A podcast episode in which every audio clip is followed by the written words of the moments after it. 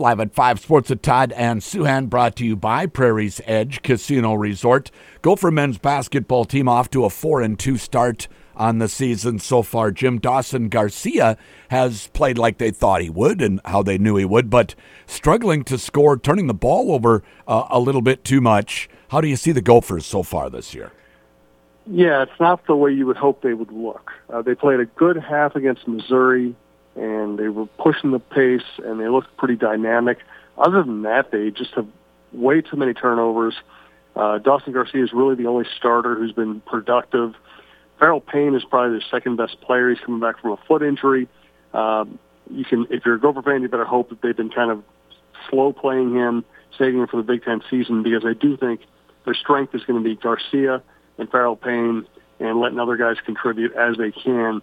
But there's not a whole lot else there. Braeden Carrington, big recruit from Minnesota, has just not shot. He needs to be a their, he needs to be their three point shooter. Mm. He's not scoring at all, really. Um, Mitchell, too many turnovers. Ola Joseph is really a hustle player uh, more than anything else. You know, Christie looks like he has some ability. He's not going to be like a he's not going to turn around the program by himself. He's going to be a contributor. Sure. So I think they really, you know, I know they want to play fast.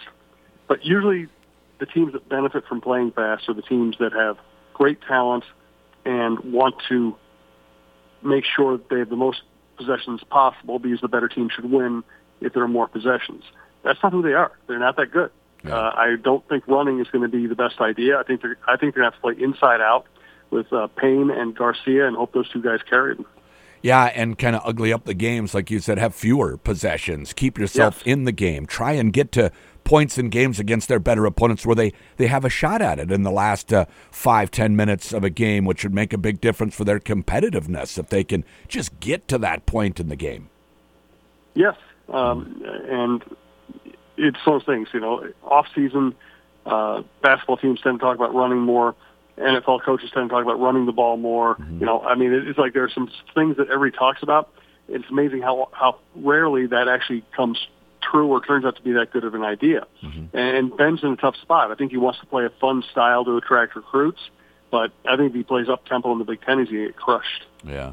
How about Dawn Plitzuweit and her uh, Gopher women's team off to a good start, six and one? Yeah, uh, you know, and they're playing a fairly soft schedule right now. They played their only losses to UConn. It was mm-hmm. cool to see UConn in town. Yeah. Uh, last night they beat Norfolk State. Uh, the cool development last night, Grace Krakowski uh, Grocholski, excuse me, from uh, Wisconsin, a top recruit, um, you know, a kind of a powerhouse wing. It was kind of her breakout game last night. She can do a little bit of everything. She can shoot it. She can get to the rim. Uh, she won a couple of high school championships in Wisconsin. Her, she also played on a national championship AAU team, so she's played winning basketball before, and that's that's a good sign. They have a, wow. a nice roster. Uh, Mara Braun is going to be the star. Amaya Battle is playing better. Grocholski is going to be uh, an asset. Heyer is a good player. Uh, Nia Holloway still kind of coming back from the knee, but she has talent. Uh, Hart has been pretty productive. So it, it looks better. I don't know how they're going to do in the Big Ten. The Big Ten's a tough conference, but I would think that they're going to look a lot better than they did last year. Timberwolves in action uh, tonight as well, and then they scheduled two more games for next week as part of the in-season tournament finish-off, so they can you know count those as regular season games. Uh, but in action tonight against the Utah Jazz, a team that's rebuilding. Uh, you know, a little good fortune timing wise for the Timberwolves to not have Anthony Edwards. He doesn't miss very many games. He doesn't. Uh, he's doubtful for tonight, probably not going to play. So they're missing two of their starters, um, McDaniels and Ant, two of their best players. Mm-hmm. But they also, right now, they're 13 and 4, and the next four games are very winnable. Mm-hmm. Uh, they could stay right there at the top of the NBA standings if they take advantage of the schedule and if they can play well without Edwards. Uh, it'll be a challenge, but they I still think they're better than the Jazz right now. Yeah. Alexander Walker has been in the starting lineup with McDaniels out. Who do you think comes in uh, with uh, Edwards probably missing tonight? Yeah, that you know, Kyle Anderson is the easy guy to elevate. Mm-hmm. Um, and you know, and who starts doesn't matter as much as who plays the most minutes and who plays yeah. in, you know key situations. But they could go big with Naz Reid. I don't think they're going to do that. They could go Kyle Anderson and just have him play, you know, a different instead of being a scorer, just be kind of the point forward kind of guy he is, and just be a contributor.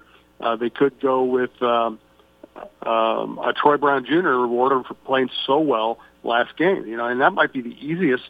He, he might be the the most direct replacement in terms of style of play and position is put Troy Brown Jr. in there and keep the rest of the rotation the same.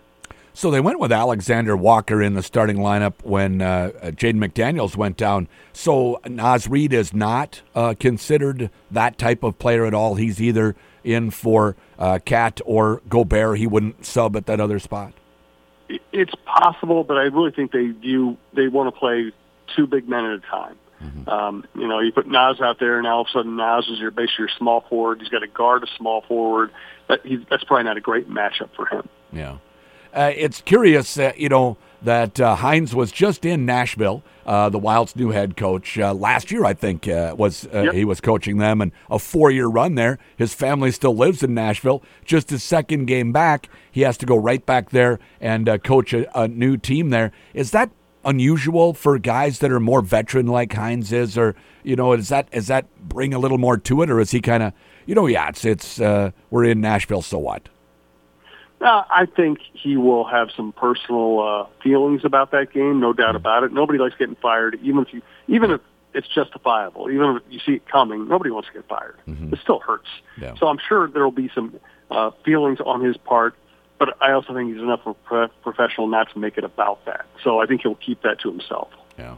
Uh, Evason, uh, speaking with your newspaper, said he he kind of knew what was going to happen when when, he, when, Bill Guerin said, "Gee, I'd like to see you." He kind of knew yep. right at that point it was over. Yeah, and I really think when he ripped the players, that was just kind of saying, "Okay, I'm gonna I'm gonna tell people what I think's really going on here before I get fired."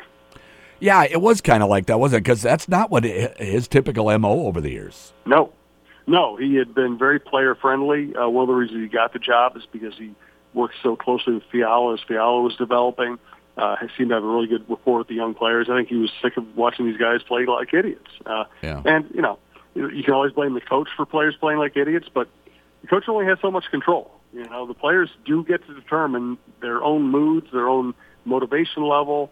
Um, you know, and if they stop playing, the coach will, will get fired, but it doesn't necessarily mean it's the coach's fault. Yeah, that's right. Uh, Darren Wolfson in the Twin Cities there reporting that the Kwesi Adofo-Mensah has spent a lot of time researching J.J. McCarthy in particular, the mission, uh, uh, the uh, Michigan quarterback. Uh, you know, Wolfson's a guy I follow and, and respect his opinion. That's interesting that he said that, that they at least are scouting him pretty heavily. Well, I, honestly, I think they're scouting everybody who they could. I think they are scouting every quarterback. It's going to be a great quarterback class. Mm-hmm and I could see them drafting a quarterback high no matter what they do elsewhere. I think they wow. will bring Cousins back. I think they'll try to sign Cousins to like a two or three year deal, and I think they'll try to draft their future quarterback as well, unless Jaren Hall just tears up the rest of the year. Mm-hmm. Um, and we don't even know if he's going to get the start next game. Right. So I think they're going to do the belt and suspenders Packers approach, which is try to have your quarterback and your future quarterback on the same roster. Um, and I think McCarthy is intriguing. I also think that there are eight other guys that are going to be on their list. Yes. Uh, so, are you convinced they will go QB in the first round or not? Well, I, I can't guarantee it's going to be first round. I think it depends on who they like and who's there, um, and sometimes that's hard to suss out. Mm-hmm. Um, mm-hmm. But I think there, I think there are so many good quarterback prospects available that I think there's going to be somebody they like uh, at the end of the first round or in the second round. I, I, I just see them drafting a quarterback if the right guy is there when, when they pick. Uh, how about the Twins? What might be the first hot stove league news we see come from them? I really think they're going to trade for a starting pitcher at some point this winter. I don't know when that's going to happen. Mm. I think with the Bally Sports thing, uh, they're not going to spend. They're not going to go out and sign any big free agents. I think the money. I think they're going to try to make some kind of a two or three prospect for one starting pitcher type deal it could happen tomorrow. It could happen February 27th. Mm. Uh, December is usually when the winter meetings are happening. Uh, do you have you been to those in the past? Uh, yeah, when I was a beat writer, I covered the winter meetings a lot, um, and of course, a little bit different. Uh, back then, it you know, yeah, people could call each other, but you didn't really, you didn't really have. When I started covering baseball, you really didn't, email was not that big a deal. Mm-hmm. People really didn't text very much. Um, you know, really it was more face to face and phone calls is where business got done. And the winter meetings was really a hot. It really was the hot stove league. Mm-hmm. You really went there and deep. You saw who was talking to who in the corner, and you stayed up late at the bar and you talked to scouts and assistant general managers who might tell you what's going on behind the scenes. Mm-hmm. Um, now, you know, let's face it, it's it's face to face still has value, but these people are contacted, talking to each other all the time. Mm. Um, so it's just not that big a deal. Yeah, Jim, thanks so much. Thanks, Todd. Live at five Sports at Todd and Souhan, brought to you by Prairie's Edge Casino Resort.